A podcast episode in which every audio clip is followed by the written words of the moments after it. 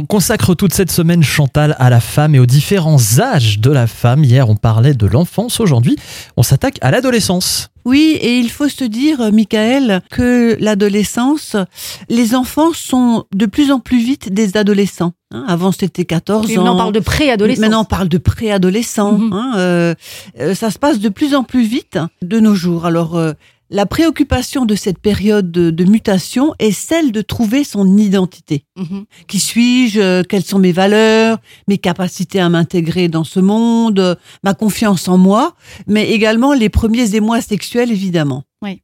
La puberté arrive progressivement chez la fille et je le répète de plus en plus tôt de nos jours. Ça peut arriver vers 10 ans.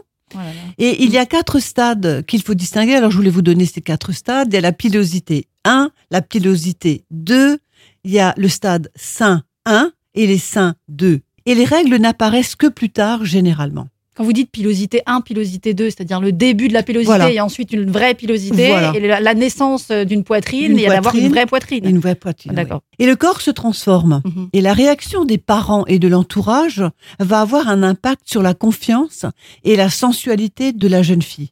Alors, est-ce que la sensualité est évoquée librement dans cette famille ou au contraire est-elle un, un sujet tabou, Oui, souvent. hein, Moi, je pose pas- toujours la question. Mhm. Comment se passait la sexualité chez vous hein? Et une patiente me confiait euh, l'autre jour que lorsqu'il lui arrivait de se masturber, son lit grinçait et aussitôt l'un de ses parents faisait irruption dans la chambre en lui disant que c'était sale et mal ce qu'elle faisait. Et elle, elle consulte actuellement pour anorgasmie. Vous voyez?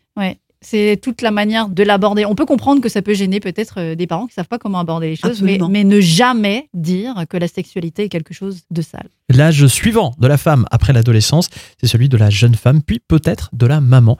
Et ce sera le sujet de demain.